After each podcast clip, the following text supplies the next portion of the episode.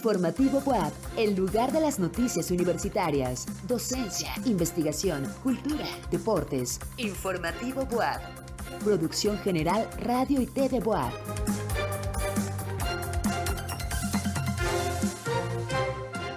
¿Qué tal? Muy buenas noches. Soy Laura Montiel y es un gusto que nos acompañe. Le doy la más cordial de las bienvenidas al espacio de noticias de nuestra institución informativo WAP.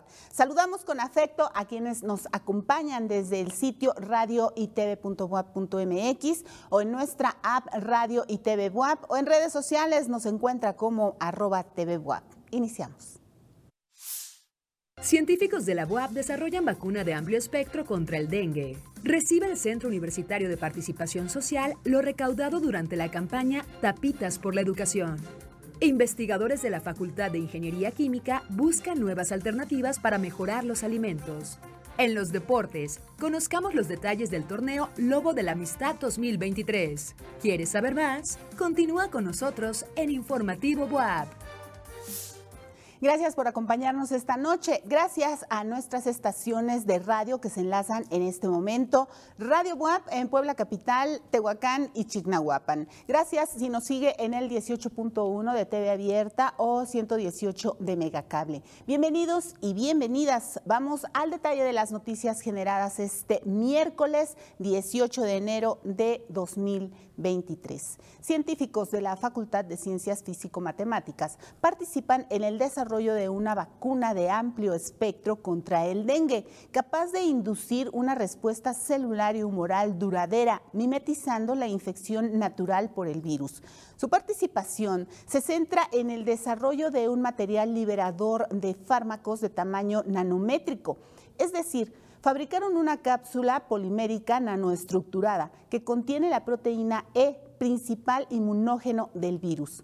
Estos materiales funcionan como caballos de Troya, acoplándose al tamaño y forma de una proteína o biomolécula, por lo que se abren camino hasta llegar a la célula y ahí actúan como una especie de vacuna. Por el momento se realizan estudios para identificar la vía más favorable de su buen funcionamiento. Y por otra parte, el Centro Universitario de Participación Social de la UAP recibió toneladas de tapas de plástico que se traducirán en apoyos para las niñas y niños de escuelas comunitarias. Jorge Márquez nos presenta la información.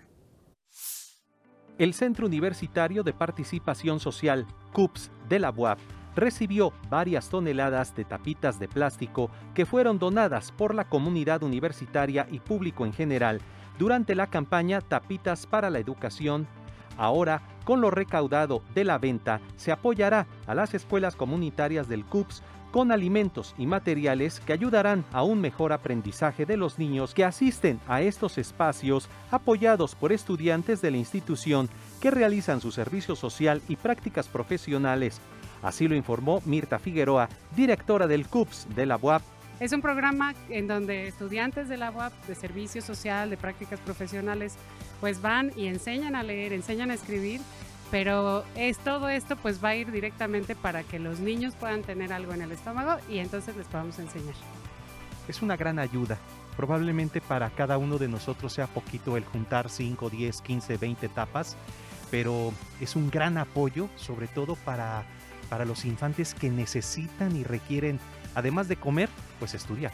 Sí, así es. Desafortunadamente hay más de 30 mil niños y niñas en esta ciudad que no asisten a la escuela y en la universidad, pues la educación es nuestra preocupación, ¿no? Y nuestra herramienta es la educación. Entonces, los estudiantes hacen un gran trabajo yendo a enseñar, bueno, tanto a enseñar a leer y escribir, matemáticas, y otra parte muy importante, eh, aprenden los niños pues a convivir, ¿no? En un espacio sano, en un espacio seguro.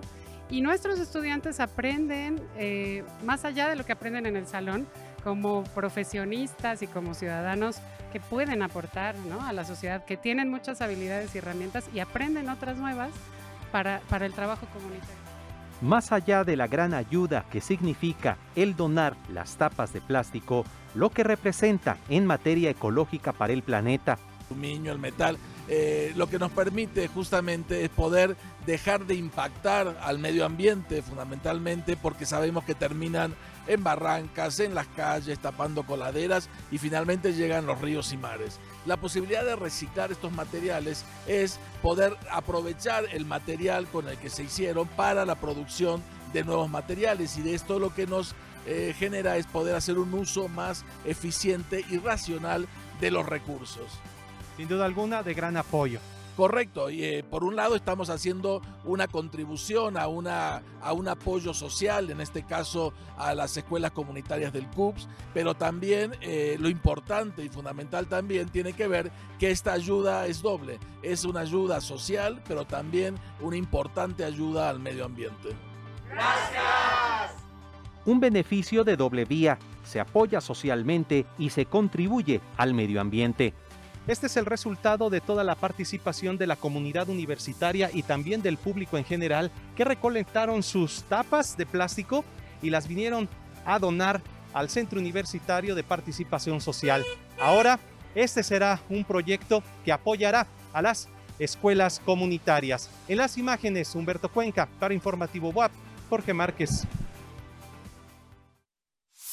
Y en más noticias, la Facultad de Filosofía y Letras invita a sus jornadas desde la tutoría y mentoría Primavera 2023, con diversas conferencias y charlas en modalidad presencial y virtual, como el cine de serie, de B, antes de pensar en dieta, come comida, Bullet Journal, un método de organización, normas APA 7 y narrativas de la memoria.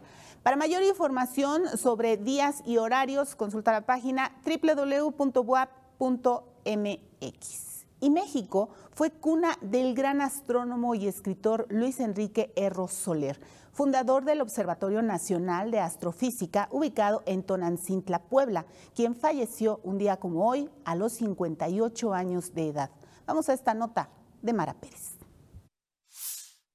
El 7 de enero de 1897 nace en Ciudad de México Luis Enrique Erro Soler, un notable novelista, astrónomo y matemático mexicano, fundador del Observatorio Nacional de Astrofísica en Tonancintla, Puebla, cuyo legado en ciencias astronómicas fue el descubrimiento de 20 estrellas que se caracterizan por la pulsación de su brillo variable. Hoy, en su aniversario luctuoso, hablaremos sobre la trayectoria de su vida. Desde muy joven fue un activista político y periodista en el periodo de 1923 a 1924 participó en la rebelión de Adolfo de la Huerta. Escribió el artículo tercero constitucional cuando se desempeñó como diputado. Además trabajó para la Secretaría de Educación Pública. Colaboró para fundar el Instituto Politécnico Nacional durante el gobierno del presidente Lázaro Cárdenas del Río. Su formación académica se dio en la UNAM y el Observatorio de la Universidad de Harvard. También pasó por las aulas de universidades como Cambridge y Massachusetts. Su interés por la escritura lo reflejó en la divulgación científica. Esto mismo lo impulsó a editar la revista titulada The Astronomical Journal. Erro Soler fue un apasionado de las estrellas. Gracias a su diseño y construcción de la cámara Schmidt, un telescopio catadióptrico que combina espejos y lentes, logró importantes estudios que colocaron a la astronomía mexicana en el primer plano mundial referente a este campo. Su esfuerzo por nuevos descubrimientos celestes permitió que en 1970 la Unión Astronómica Internacional nombrara a uno de los cráteres del lado oscuro de la Luna con su nombre. Para Informativo WAP, Mara Jimena Pérez. Y la UAP invita a cursar la maestría en Relaciones Internacionales y Derechos Humanos, generación 2023-2025.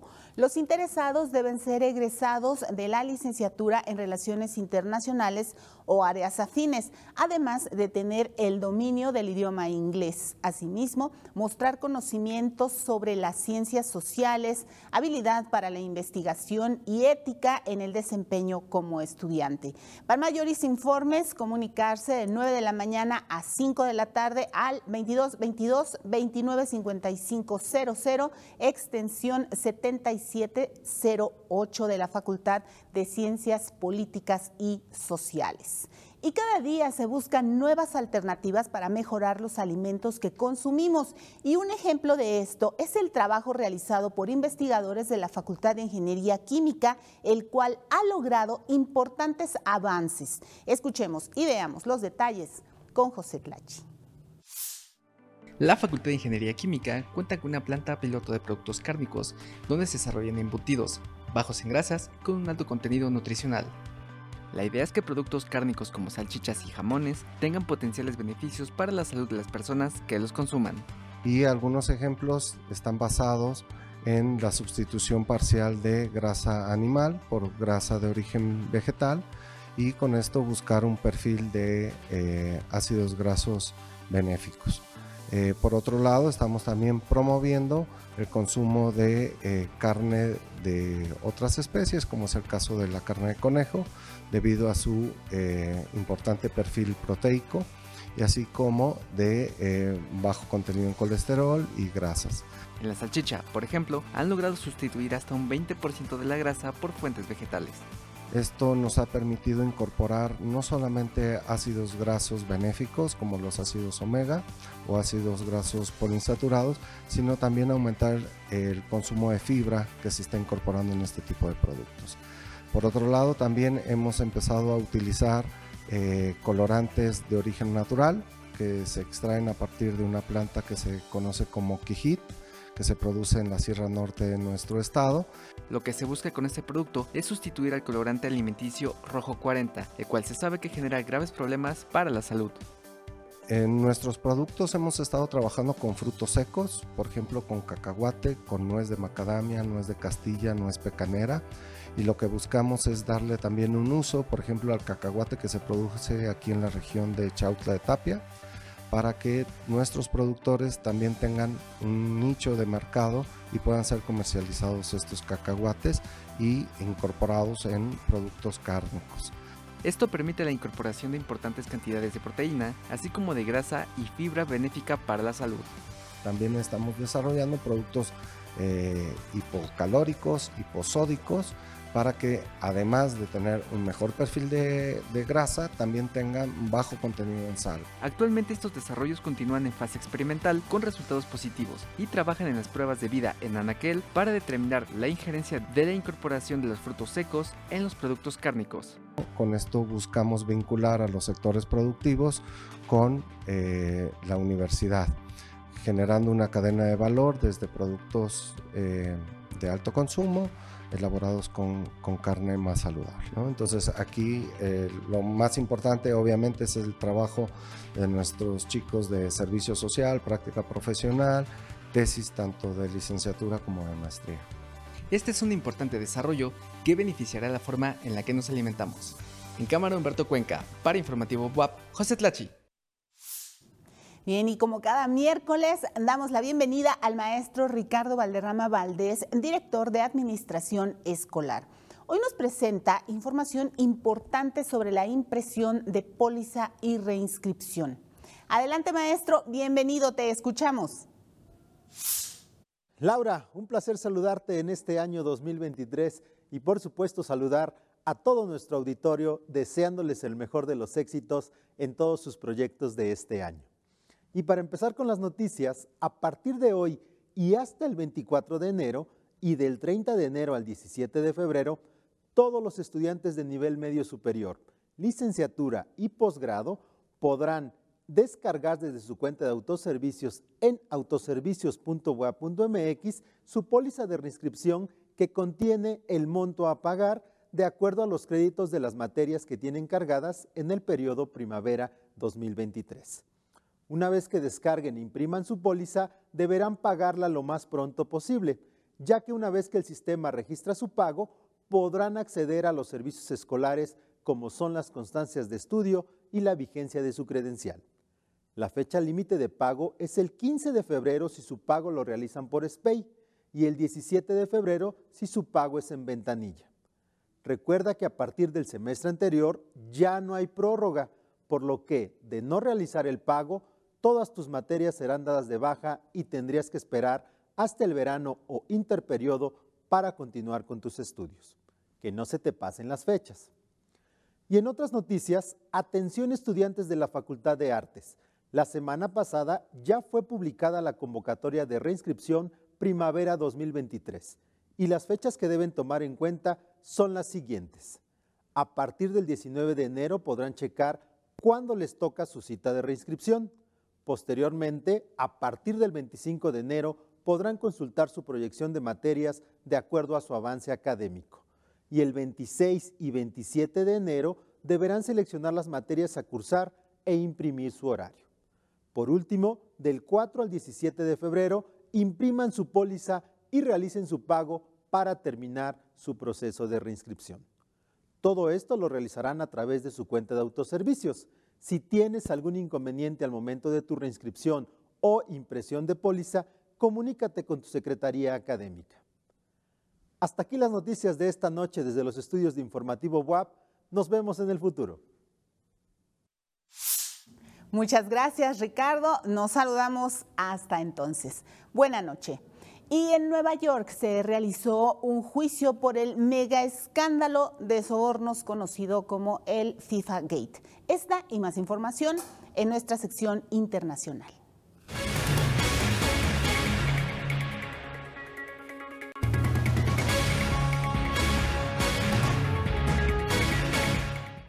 En Nueva York se realizó un juicio por el mega escándalo de sobornos en el fútbol sudamericano.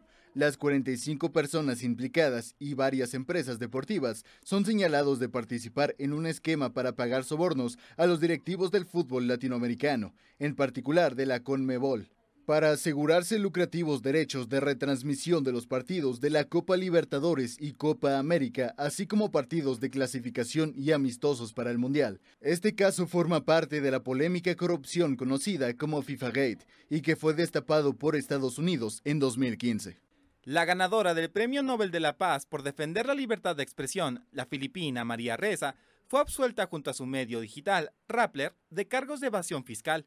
La activista aún enfrenta cargos por difamación cibernética, además de otros tres casos penales por los cuales puede estar condenada a siete años de cárcel. Los problemas de la periodista y Rappler comenzaron en 2016, cuando Duterte llegó al poder, momento en el que el expresidente fue a la guerra en contra del tráfico de drogas, donde murieron 6.200 personas. Sus acciones fueron cuestionadas por Reza y otros medios locales e internacionales. En El Salvador, al menos 3.000 personas detenidas bajo el régimen de excepción con el que el gobierno combate a las pandillas han sido liberadas. El presidente Nayib Bukele afirmó que la liberación fue concedida gracias a las investigaciones realizadas, que aún siguen en proceso tras detener a 58.000 personas el pasado marzo, cuando se aprobó el régimen que permite detenciones sin orden judicial. El mandatario salvadoreño mencionó que esta medida se mantendrá hasta estabilizar la seguridad de todo el país, lo cual se ha logrado combatiendo a los grupos criminales que vandalizan la ciudad.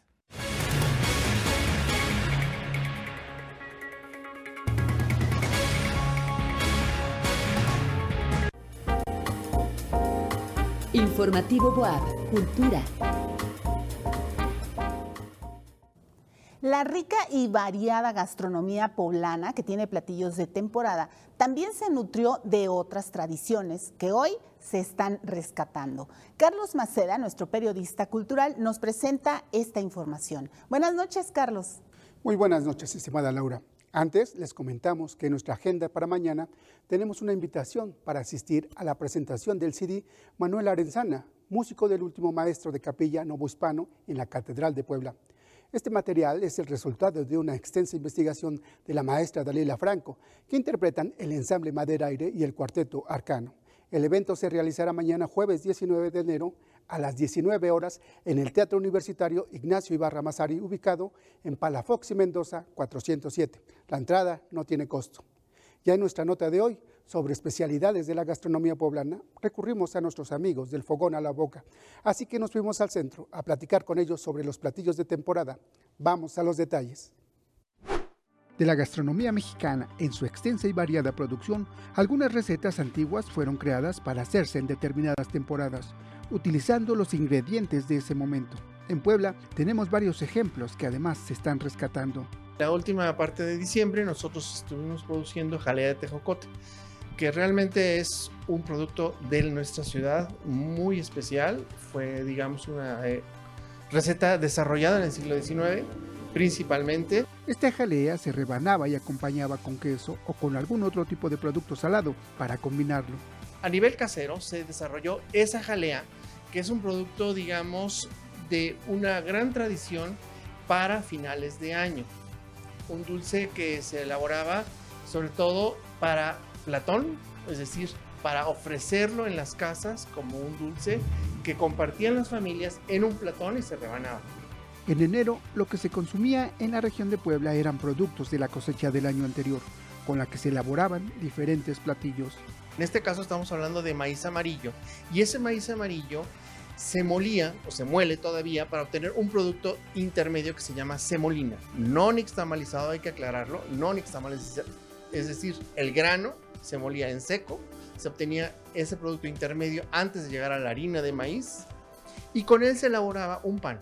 Este pan y este postre es originario realmente la receta de los inmigrantes italianos que llegaron en el siglo XIX, finales del siglo XIX, a la región de Chipilo, Puebla.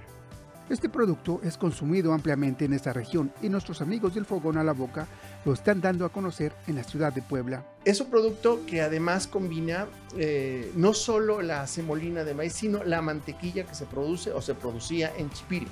Y eso es muy importante de hacerlo notar. Es decir, estamos valorando el maíz que se acaba de cosechar y los productos lácteos que se están produciendo en nuestra región. Y eso es muy importante. Aunque es un producto general en Chipilo y sus alrededores, cada familia tiene su propia receta. Así, Antonio Ramírez Priesca le ha agregado su toque a este pan.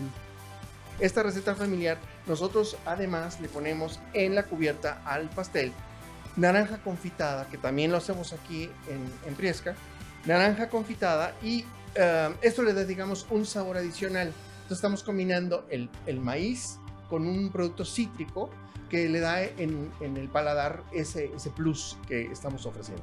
Si quieres probar, conocer más sobre recetas tradicionales y la historia de la gastronomía poblana, acércate a esta tienda que recrea un ambiente del siglo XIX.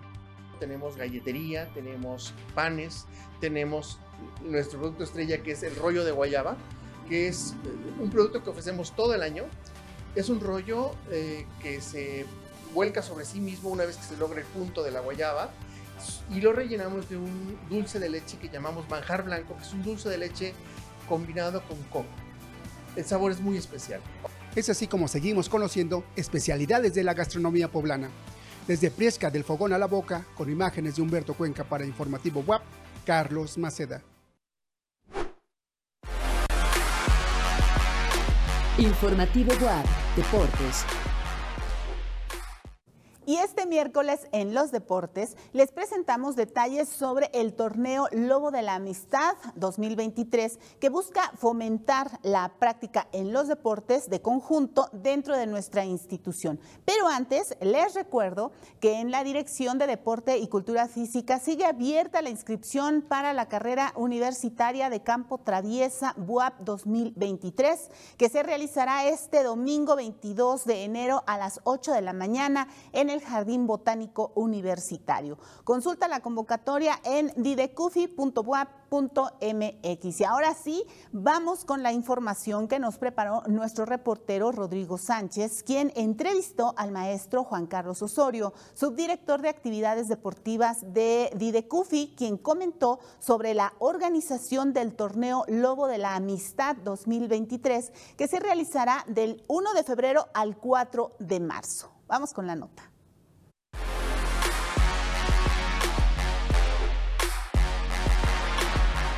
Hoy nos encontramos en la Didecufi para hablar con el subdirector de actividades deportivas Juan Carlos Osorio y tocar el tema sobre el próximo Lobo Torneo que tendrá cita en las instalaciones deportivas de nuestra universidad. Soy servidor Juan Carlos Osorio, soy el subdirector de actividades deportivas de aquí la Dirección de Deporte y Cultura Física. Es un placer que estén con nosotros. La idea de esto es comentarles y platicarles acerca del Lobo Torneo que se va a llevar a cabo aquí en nuestra institución, el cual se llevará a cabo del primero de febrero al 4 de marzo eh, esta idea la hacemos con que participe eh, el nivel superior, lo que son licenciatura, y el nivel medio superior. Obviamente teniendo en el nivel superior 12 disciplinas deportivas con las cuales vamos a, ofertar para este Lobo Torneo, donde la idea del Lobo Torneo es que los chicos eh, se mantengan activos, realizando actividad física, practicando deporte. Este Lobo Torneo no solo es para fomentar el deporte, también para que varios de los coaches tengan la oportunidad de buscar nuevo talento para los diferentes selectivos de la universidad. En este contexto que en algún momento eh, algunos chicos que acaban de ingresar en, el mes de enero, con el nuevo programa que tenemos de ingreso en enero, también podemos captar a algunos chicos que tengan cualidades y sean talentos deportivos y que a través de estos torneos también nosotros los podamos captar y que puedan ser canalizados a las diferentes, eh, a las diferentes selecciones eh, que son los representativos institucionales para que puedan formar parte de esos equipos. Se espera la participación de 4.000 a 8.000 estudiantes en este torneo 2023, en donde ser parte de un selectivo no es requisito alguno. Se pueden juntar amigos de diferentes facultades, pueden formar equipos entre cuates de, de, otras unidades académicas, el cual no nos genera conflicto porque no es un evento oficial para Conde, es un evento representativo. La convocatoria está abierta para los niveles medio superior y superior de la universidad, para que puedan inscribirse en el Torneo que es, al final, una oportunidad para practicar uno de los tantos deportes dentro de nuestra universidad. Todos, todos, todos sean bienvenidos, tanto a nivel superior como a nivel medio superior. Sabemos que también están invitados los campos regionales, ojalá algunos puedan venir, pero también entendemos la complejidad del traslado. Pero la convocatoria está abierta para todos y lo más importante es que al final esto sea una fiesta deportiva como todos los eventos y todos los turnos que nosotros lanzamos y que los chicos se sientan cobijados, que los chicos se sientan respaldados, pero sobre todo que veamos que todo el mundo está realizando actividad física, está practicando deporte con la idea de que tengan una buena salud. Así que ya lo saben, si se quieren inscribir a alguna de las disciplinas en este nuevo torneo con sus amigos, acérquense a la IDECUFI para más información. Con imágenes de Jonathan Reyes para Informativo WAP, Rodrigo Sánchez.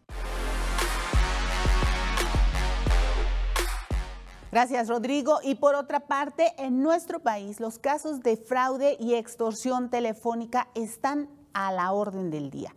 Este es un grave problema del cual han sido víctimas muchas personas. José Tlachi nos habla sobre este tema de la mano de un experto de nuestra universidad. Gran parte de la población ha recibido llamadas sobre supuestos créditos aprobados. Familiares desconocidos que piden dinero o hasta personas cercanas supuestamente secuestradas. Estos son ejemplos de fraudes y extorsiones telefónicas y se debe tener mucho cuidado. De acuerdo con cifras del Secretariado Ejecutivo del Sistema Nacional de Seguridad Pública y del INEGI, casos de extorsión, fraude y robo ocupan los primeros lugares en todo el país, tanto en delitos denunciados como en crímenes que se quedan en cifras negras. Y si nos fuéramos de manera más detallada a ir buscando por entidad federativa, en 10 estados la extorsión se convirtió en el delito número uno en todo lo que fue el año 2022. Con base en datos oficiales, 9 de cada 10 casos de extorsión se hicieron por teléfono. Sabemos que puede ser presencial, por correo electrónico, otras formas, digamos, de comunicación. Sin embargo, 9 de cada 10 fueron por llamadas telefónicas. Ante esto, mencionó que existe una coordinación entre las empresas que proveen estos servicios y las áreas de inteligencia de nuestro país, como las vinculadas con seguridad pública o directamente las fiscalías, para determinar de dónde proceden estas llamadas. También se sabe que gran cantidad de estas llamadas proceden de los reclusorios. Entonces estamos reconociendo que existen altos niveles de corrupción e impunidad en estos centros de reinserción social. Ahí es donde se genera el principal problema. Uno dirá, ¿qué se ha hecho? Pues justamente operativos sorpresas para tratar de encontrar esos teléfonos celulares, actividades de inteligencia y contrainteligencia. Los abrumadores niveles de corrupción en dichos sitios han permitido que durante años se sigan generando estas prácticas de fraude y extorsión, sumado al problema del tráfico de bases de datos. Ese acceso a la información de saber cómo se llama la persona, dónde trabaja o incluso datos como cuánto es el nivel de monto que recibe en su nómina, todo se puede estar obteniendo de esta manera. Si simultáneamente lo vamos empatando con otros esquemas de georreferenciación y de rastreo satelital, resulta que yo le puedo decir a esa persona, sé dónde vives, sé que tu casa tiene una puerta de color blanco, sé que en la esquina hay tal cosa, y de tal manera le generamos un miedo real a las víctimas. Lamentablemente, no existen suficientes campañas ni políticas públicas que estén trabajando este problema. Aún así, es importante que la sociedad esté consciente de esto y tome sus precauciones prácticamente todas las instituciones bancarias le mandan regularmente a sus clientes tips de seguridad. Y dice, nosotros sí te mandaremos tu estado de cuenta electrónico, pero no te estaremos pidiendo un NIP, ni por correo electrónico, por mensaje de WhatsApp o por llamada. Es decir, hay cuestiones que dicen, Si en algún momento se requiere, hay números de la institución bancaria, tú te comunicas, pero además hay una serie de mecanismos de seguridad. Debemos tener mucho cuidado con las llamadas que recibimos, sobre todo de números desconocidos, y nunca proporcionar información personal. En cámara, Jonathan Reyes. Para Informativo WAP, José Tlachi. 8 de la noche con 30 minutos y de esta manera llegamos al final de Informativo WAP. Gracias, despedimos a los medios de comunicación de la WAP que se enlazaron con esta emisión y ahora continúan con su programación habitual. Muchas gracias a Radio WAP en Puebla Capital, Tehuacán y Chignahuapan. Gracias si nos siguió en el 18.1 de TV Abierta o 118 de Megacable. En nuestras redes, arroba TV WAP, en el sitio radio y o en nuestra app Radio y TV WAP. Mañana miércoles miércoles estará con ustedes mi compañera Tan Fonseca. Soy Laura Montiel, gracias y disfrute la noche. Apenas empieza.